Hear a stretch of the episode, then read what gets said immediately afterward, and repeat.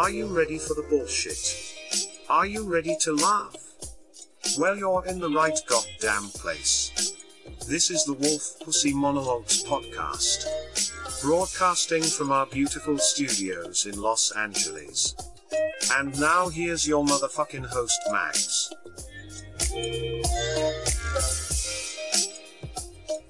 What's up? What it is? How you been? How you feeling? How you living? Welcome to another episode of Wolf Pussy Monologues. I'm your host, Max, and today we're going to do a bonus episode. Mm-hmm. I think you know why. President Donald Trump has been impeached again.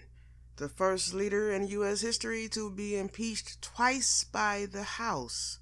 This is reported from CNN Politics. Let's get into this shit a little bit. Let's touch bases on it. So the question now is whether he'll become the first president to be convicted by the Senate and removed from office. The next process is the House introduces and passes the articles of impeachment, but the Senate is where the person being impeached faces a trial and potential punishment. Mm-hmm. When will this trial get started? Not entirely clear, of course. Senate Majority Leader Mitch McConnell had indicated before the vote that he will not bring the senators back until the last day of Trump's term, January 19th at the earliest. This is what he said in a statement late today that the trial process will begin then. So, will Trump be out of office before the Senate trial ends? Yes, he will. The senators will vote on impeaching a former president. Now, I know you're like, okay, so we've been here before. What's the point of, you know, holding an impeachment trial for a former president? Welp, there's an answer for that too. There's a precedent for impeaching former officials. It's called a late impeachment. While the main penalty for a guilty verdict in an impeachment trial is removal from office, senators could vote to bar Trump from holding office in the future. Remember, he hasn't ruled out running for president in 2024. So, with being tried with this impeachment here, he could lose his six figure pension and all the other post presidential perks. Like we said before, impeachment failed the first time against Trump. So, what's different at this point?